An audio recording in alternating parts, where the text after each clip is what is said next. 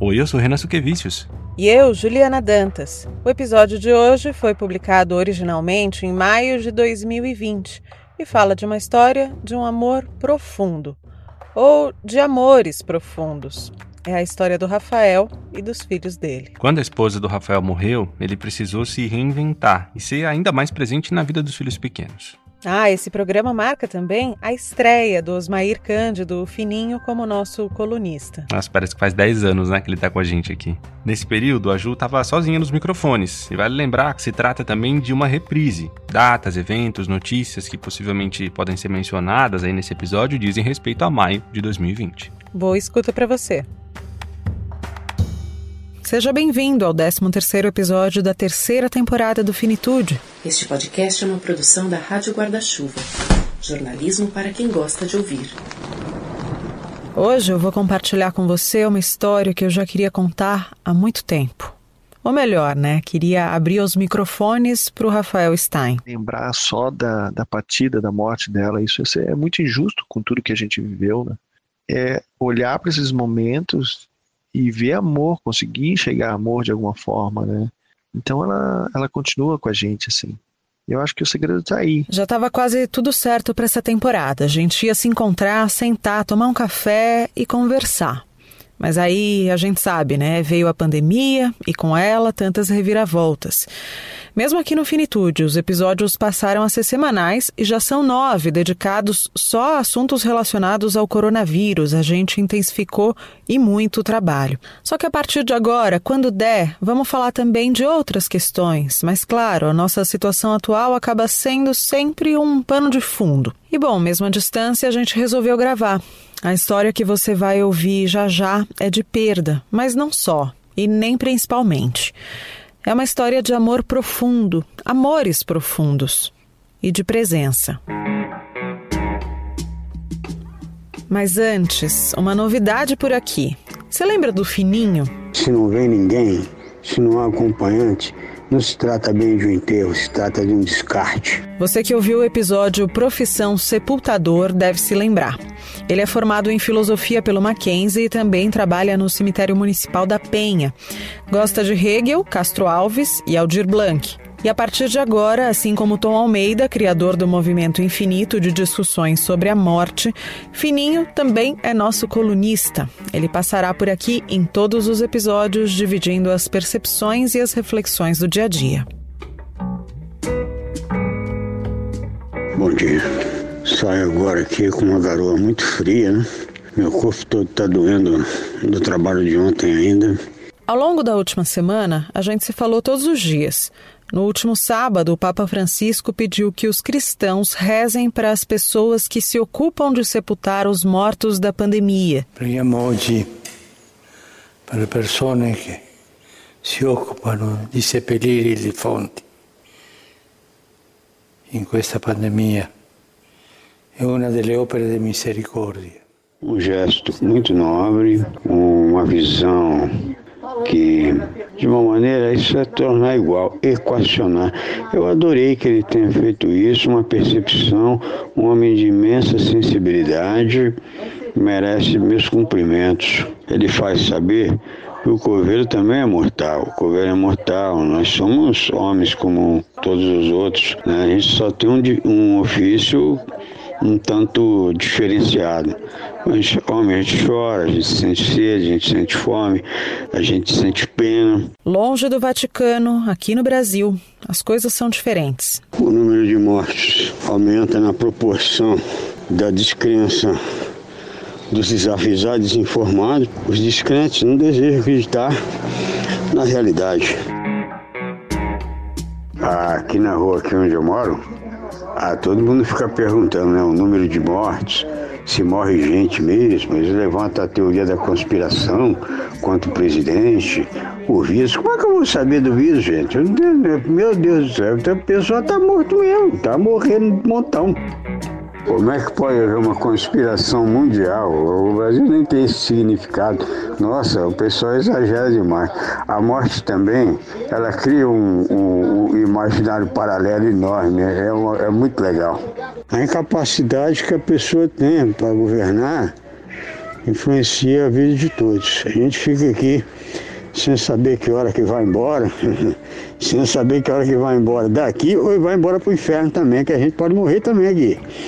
E o doido fazendo loucura, fazendo sandice. O Brasil parece que se furta a verdade, né? Parece que se esquiva da verdade, inventa o Estado imaginário. O Estado no Brasil parece uma coisa fictícia. É chegada a hora de trabalhar e com ela os temores diários. Todos ficam parados aqui na porta do cemitério esperando o carro branco chegar. Carro branco é o carro do Covid. Nossa, pensa no sorveteiro chegando em bairro pobre. Ele buzina, né? O sorveteiro vai toda aquela criançada. Aqui é o contrário. O carro chega e o pessoal dispersa. Cada um tenta fingir que não viu de um modo. É difícil. Na corda bamba, como dizia, como dizia um amigo meu que morreu, é esperança equilibrista. Tá chegando agora. Agora tudo é hebreu aqui. Já tô indo embora e tudo me faz lembrar um poema de Ferreira Goulart, Dentro da Noite Veloz. Aquele poema que diz: A noite veloz se fecha sobre o rosto dos mortos. Mas também gostaria de deixar bem claro que eu mesmo escolhi a profissão e não vou desistir. E se eu nascer de novo, eu vou ser coveiro de novo. Agora a gente parte para o episódio dessa semana. Eu tenho duas crianças. É o que me move. A terra arrasada, devastada ao mesmo tempo, essa terra é sagrada. É a terra da vida. Eu tenho duas crianças. Elas salvaram minha vida. Na assinatura, Rafael Stein, 14 de julho de 2019. Essa é uma das muitas coisas que ele escreve no site Cartas para Maria. Mais para frente a gente fala disso.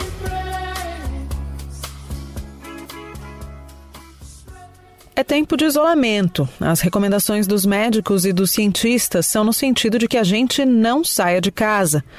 Mas o Rafael teve que sair da casa, de mudança, no meio da pandemia. Ele e os filhos pequenos, a Maria Clara e o Francisco. Ah, e o Jorge também, o cachorro. Toda mudança traz um, um componente de, de ansiedade, medo do novo. E é aquela coisa que muita gente já passou, né? O proprietário pede o apartamento e você tem que sair. E se qualquer mudança de imóvel já traz pra gente memórias e algum saudosismo, pro Rafael veio tudo com mais força. E aí tendo que mexer em gavetas que não havia sido sido abertas ainda, né? é, em tirar roupas do cabide que ainda estavam penduradas lá e aí encontrar diversas lembranças, né? A gente construiu uma vida e encontrar bilhetes, encontrar lembranças de uma vida feliz. Então isso trouxe muita emoção, teve dor também, mas ao vivenciar essa dor eu, eu vi muita o quanto de coisa bonita a gente viveu, né? E vive, porque ela ainda está presente, né? Eu conheci o Rafael no Festival Infinito de 2019, organizado pelo Tom Almeida, nosso colunista. Numa palestra, ele contava que o luto dele começou no dia 24 de setembro de 2018, quando a esposa, Micaela, partiu aos 38 anos. Ou ainda antes, quando veio o diagnóstico de câncer de mama no comecinho de 2017, com a perda da vida como ela era, da rotina e dos sonhos que existiam até então. Faz menos de um mês eu li uma coluna da jornalista Cláudia Colucci na Folha de São Paulo que me fez pensar. Nesse conteúdo, a Cláudia falava sobre como a pandemia tem feito com que ela reviva fortemente algumas memórias da perda da própria mãe, que não foi agora, faz tempo, não tem nada a ver com a Covid. E ela traz essa reflexão de como a pandemia amarga pra gente um luto da vida que ficou para trás. E com isso a gente revisita outras dores, aquelas que a gente já vinha carregando de outros carnavais. E bom, voltando ao Rafael, logo depois dessa mudança de casa, tantos sentimentos que vieram à tona e todas as novidades, chegaria uma data comemorativa sensível. No Dia das Mães a gente estava no sítio, isolados, né? O Rafael sugeriu aos filhos que escrevessem cartinhas e fizessem desenhos. E a gente enviasse para a mamãe de alguma forma, né? Você é muito bonita, eu te amo até na lua. Compramos duas bexigas de coração, uma estrelinha que é a mamãe e soltamos assim, né? E aí eles ficaram observando a, a, o balão subir, subir, subir, a felicidade assim de quando estava lá no alto, né, de imaginar que estava pertinho dela. Né? Aquela estrelinha é a mamãe. Será que ela recebeu os presentes? Foi um processo é, com bastante assim amor, alegria assim, né? Ver as crianças é, desenhando e falando da mãe como se ela estivesse aqui do lado. E foi emocionante. Foi emocionante ver meu filho falar da mãe, é, como ela é bonita, e ele já sem ter convivido tanto com ela, né? E falando que amava, ama ela daqui até a lua. Foi muito bonito ver as crianças criando essas memórias é, com ela, né? Essas datas comemorativas, claro, são particularmente um desafio. Mas desde o diagnóstico da Micaela, algumas coisas mudaram naquela família. O café da manhã, por exemplo, que só era na cama em ocasiões especiais, passou a ser quando desse vontade em alguém. E tudo bem, porque todo dia passou a ser visto como especial.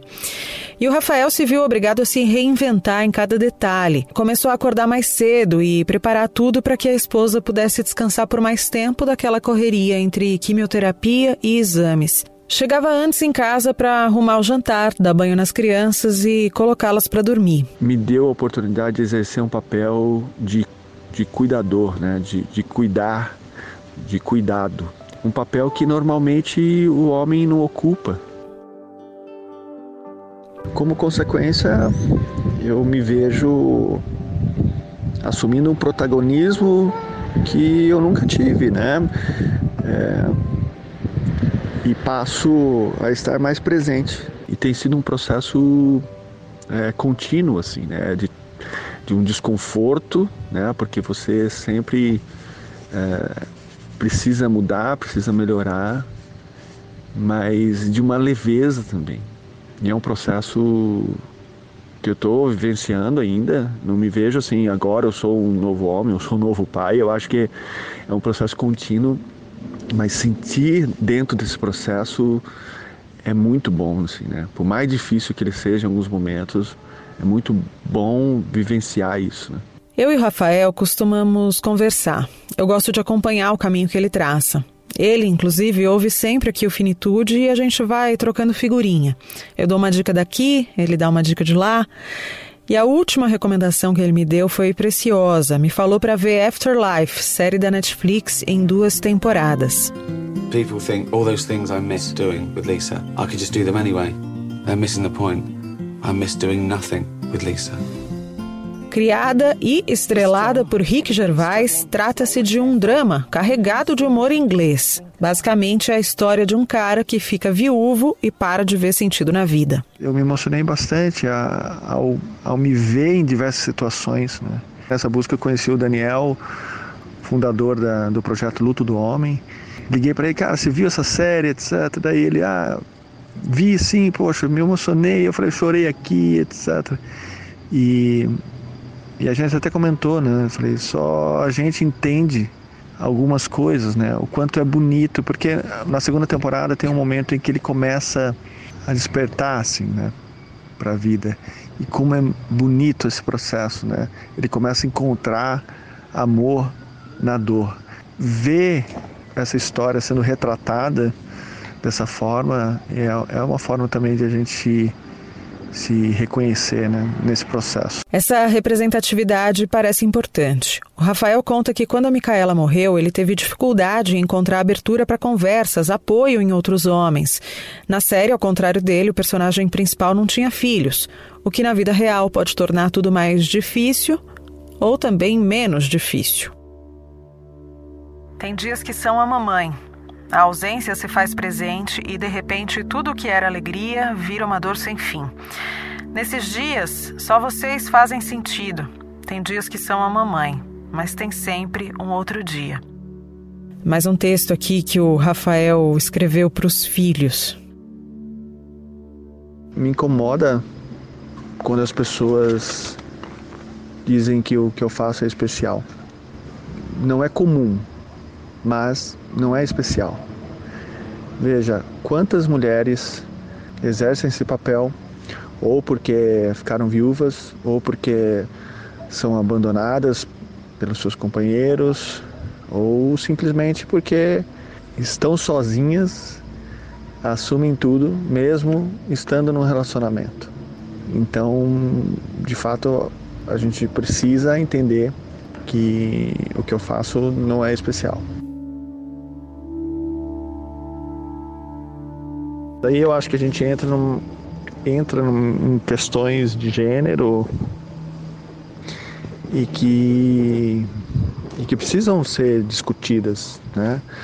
Hum, não só porque a gente precisa de um, uma igualdade, mas eu queria chamar para um ponto que é nós homens nós perdemos muito quando a gente não exerce é, esse papel ou quando não participa é, é, efetivamente, sabe? E, e, na maioria das vezes está preocupado mais em prover do que é, cuidar, né? A gente perde muito. E esse é um ponto que não é conversado. Eu passei um dia inteiro conversando com o Rafael para esse episódio. Ele acordou cedo, foi para o jardim com uma xícara de café e começou a gravar. Às vezes as crianças apareciam e convocavam o pai para missões importantes. A mamá tá andando com o Jorge aqui, o Francisco tá caçando osso de dinossauro. Agora tá na fase do dinossauro. Mas o que, que você tá procurando? O osso. Osso do quê? Brancossauro, tá aqui, ó. Bra ah, branquiossauro. Então tá bom. E depois de verificar as novas descobertas do nosso arqueólogo em formação, voltamos a conversar. O Francisco é um carinho especial. E já chegou tumultuando tudo, viu? Antecipou o próprio nascimento em quase um mês, obrigando os pais a rasgarem os ingressos do show dos Rolling Stones aqui no Brasil em 2016. Inclusive, tem um texto no Cartas para Maria, no site do Rafael, que ele conta esse episódio do show dos Rolling Stones que ele nunca foi. Bom, quando a Micaela recebeu o diagnóstico do câncer, o Francisco tinha 10 meses e ainda mamava no peito. No ano seguinte, a Micaela partiria. Muitos sonhos ficaram por fazer. E aos poucos, juntos, eles vão cumprindo tudo. Um dos desejos da Micaela era que Francisco conhecesse o mar. E eu fiquei por muito tempo com isso, ah, pensando nisso, né? A gente não conseguiu que ela estivesse junto e eu só consegui levar ele um ano depois, né? E aí ah, a gente foi para uma, uma praia que a gente tinha ido quando ela estava grávida. E, aí eu lembro assim de, de estar na areia, estar observando as crianças, né? E me pegar conversando com ela sobre sobre o Francisco, sobre a Maria e ver as crianças felizes assim, né? Brincando, a gente fazendo castelo de areia, o Francisco correndo da água que se aproximava. E aí você sentiu um prazer assim, né? De, de, de estar vivenciando isso, né? Vivenciando essas, essas coisas simples que a gente na correria passa despercebido, né? E a gente vai descobrindo amor, essas coisas, né? Eu acho que tudo tem a ver com a gente estar mais presente e, e vivenciar cada momento mesmo, né? Não esperar a morte chegar para a gente começar a viver, né?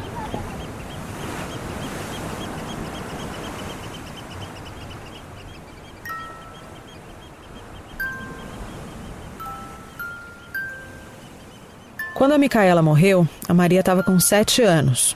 E um pouquinho antes, a equipe médica sugeriu que ela começasse a escrever cartas para a filha ler enquanto crescesse. E logo veio justamente esse site, Cartas para Maria, onde o Rafael continua escrevendo até hoje. E claro, cartas para o Francisco também. Esses trechinhos que eu li ao longo do episódio são todos de lá, vale a pena ver o cartaspramaria.com.br. Mas algumas coisas não ficaram por escrito e a aprendizagem é diária. No primeiro dia de volta das crianças à rotina após a morte da mãe, Maria tinha balé e Rafael não tinha ideia de como fazer a maquiagem nem o cabelo dela. E ele, obviamente, fez o que a maioria de nós faria numa situação dessas. Partiu para um tutorial no YouTube, é claro. Pelo vídeo achei que era fácil. Aí eu levo 40, 45 minutos para fazer o primeiro coque, né? E a gente vai para para aula e eu sou o único homem. É, eu sou o único pai ali. O coque, no fim das contas, parecia o menor dos desafios. Já tinha passado um ano e eu sempre levando ela e participando dos ensaios, ficando até o fim. Enfim, tendo a rotina normal, né? Para mim era natural, assim. Já estava acostumado. Mas eu lembro de chegar numa, na, na, na última apresentação dela conversando com as mães, tudo, ah, como costurou isso aqui na cabeça, como fez isso, etc. E aí uma das mães é, falaram assim, ah não, acho que o Rafael já pode fazer parte do, do grupo do WhatsApp, né? E aquilo para mim foi muito foi muito importante porque foi assim, eu fui aceito, né, numa naquele círculo, né, que normalmente é ocupado por mulheres. Então acho que nesse processo todo a gente fica buscando é, outros homens para que a gente possa entenda que aquilo que a gente pode fazer aquilo também, né, que a gente pode exercer, é, estar naquele papel e que tudo bem, né? A vida e a morte estão sempre ali, com as cartas na mesa. Mas por vezes a gente escolhe ver só uma parte do que está lá. De certa forma, no olho do furacão agora da pandemia, todos nós estamos passando em alguma medida por algo que o Rafael passou. Quando a gente se vê diante da finitude, né, diante do diagnóstico de uma doença que leva à morte, a gente passa a reavaliar a vida, né? Que a gente vinha vivendo até aquele momento, né? Rever valores, né, que até então eram importantes e a partir daquilo não faz mais sentido, né? Então eu acho que existe um paralelo sim com o momento que a gente uh, vive atualmente. A morte, que é um assunto proibido nas conversas, né? na maioria das conversas, principalmente na família, é, agora a gente se vê obrigado a falar. Ju, tem um, uma frase do Manuel de Barros, inclusive foi você que, que me apresentou e que fez muito sentido para mim, que diz: tem mais presença em mim o que me falta. E, e de verdade, quando eu ouvi, fez muito sentido.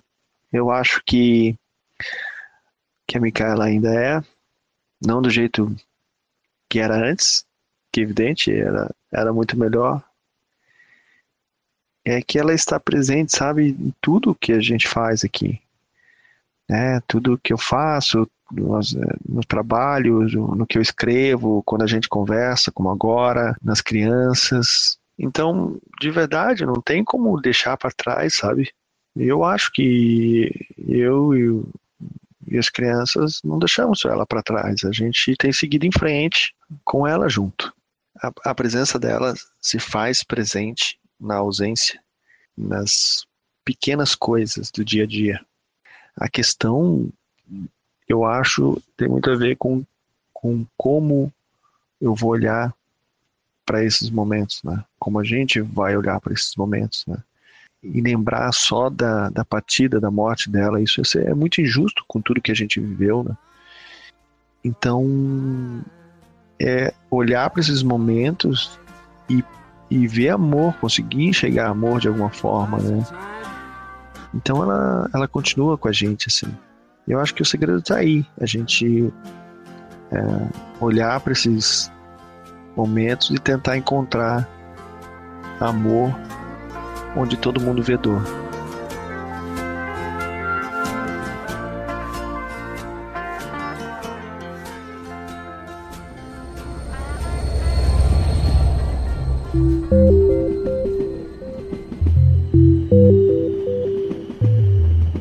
E como foi o Tom Almeida que me deu essa oportunidade de conhecer o Rafael Stein e hoje está aqui ajudando a contar essa história para você, ouvinte do Finitude, hora de a gente escutar justamente o Tom, criador do Movimento Infinito, de discussões sobre o viver e o morrer.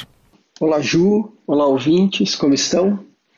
Ouvir o Rafael é sempre muito bom. Eu fico emocionado com a sua história, óbvio, e também em quem ele se transformou. Ele continua se transformando a partir disso.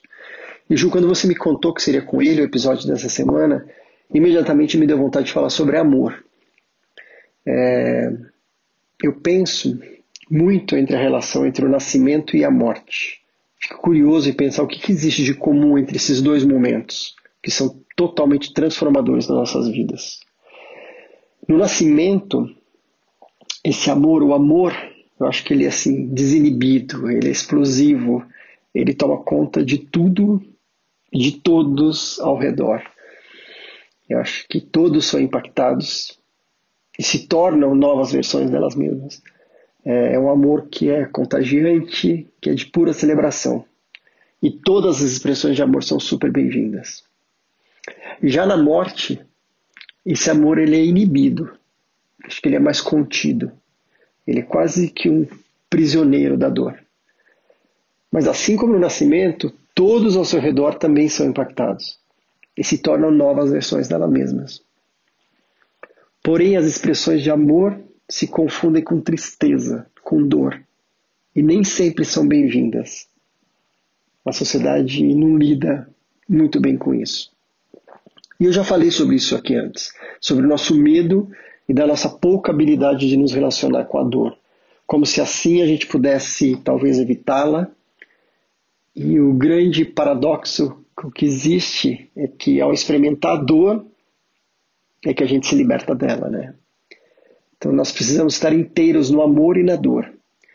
E eu fiquei aqui pensando que nas diversas e múltiplas histórias que eu já ouvi, li e vivenciei sobre a morte, existe uma diferença clara entre aqueles que vivenciam a morte, encarando-a de frente e se relacionando com ela, do, aqueles, do que aqueles que a evitam, que negam a sua existência. Aqueles que conseguem entrar na dor deixam o amor se manifestar em todas as suas formas.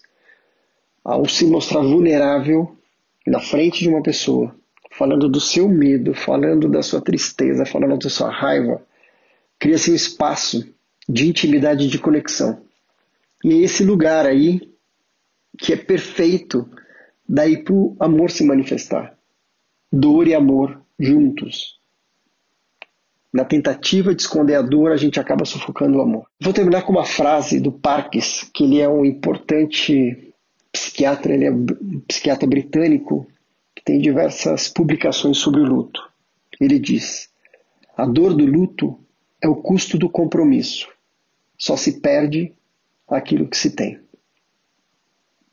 Um beijo para vocês, um beijo com muito amor. Fiquem bem.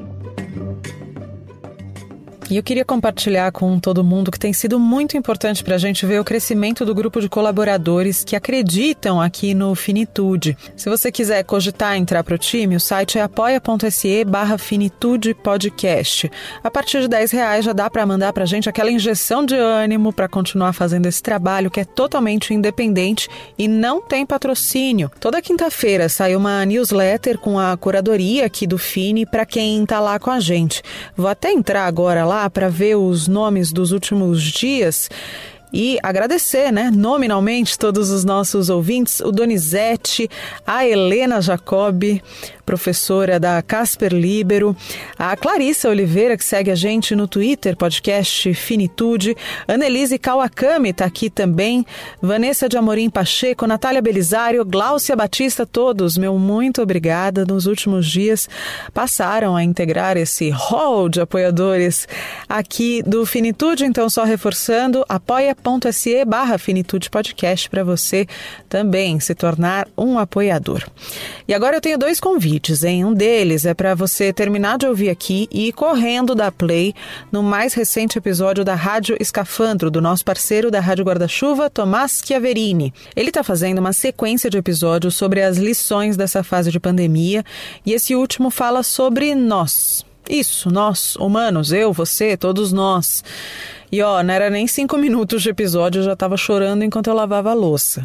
Não porque seja triste, embora de certa forma também seja, mas traz componentes de reflexão bem importantes. Nesse mergulho da vez da Rádio Escafandro, o Tomás ouviu um psicanalista, um historiador, dois escritores, uma jornalista, que é a Gabriela Maier, nossa parceira do podcast Põe na Estante, uma professora, uma futurista, um arqueólogo, uma faxineira diarista e o Tomé, que tem sete anos e quer ser cientista, ou astronauta, ou cantor, ou surfista, ou diretor de cinema, ou cozinheiro.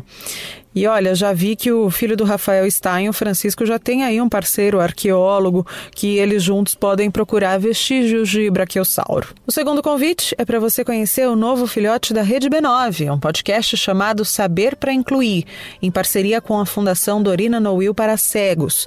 Vida longa essa novidade, inclusão é um assunto para a gente sempre ter na pauta. Ouve só. Feche os olhos. Imagine como é experimentar o mundo como uma pessoa cega. Sem acesso às imagens, escute os sons. Perceba os cheiros. Sinta o vento e a textura dos objetos ao seu alcance. E aí, imaginou? Pois acredite é muito provável que você tenha imaginado errado. É que, embora 3,5% da população brasileira declare ter algum tipo de deficiência visual, esse é um assunto que ainda carrega muitos tabus, muitos mitos e muitas noções equivocadas. E é por isso mesmo que vem aí o podcast Saber para Incluir um programa feito para todas as pessoas com deficiência visual, mas também para quem quer enxergar melhor essas pessoas e para quem se preocupa com a visão. Ouça agora o Saber para Incluir nas principais plataformas. Até lá! E você deve ter percebido, esse episódio contou com a participação luxuosa dos Rolling Stones, com três músicas: Heaven, You Can Make It If You Try e You Got the Silver. Fiquei inspirada pelo dia do nascimento do filho do Rafael e essa foi a nossa toada de hoje. Tô deixando para você clicar lá na descrição do episódio o artigo da Cláudia Colucci na Folha, sobre o qual eu falei no meio da conversa. E deixo também o cartaspramaria.com.br se você quiser conhecer mais um pouquinho da história que foi o nosso tema deste episódio. A você, meu muito obrigada. Até terça que vem.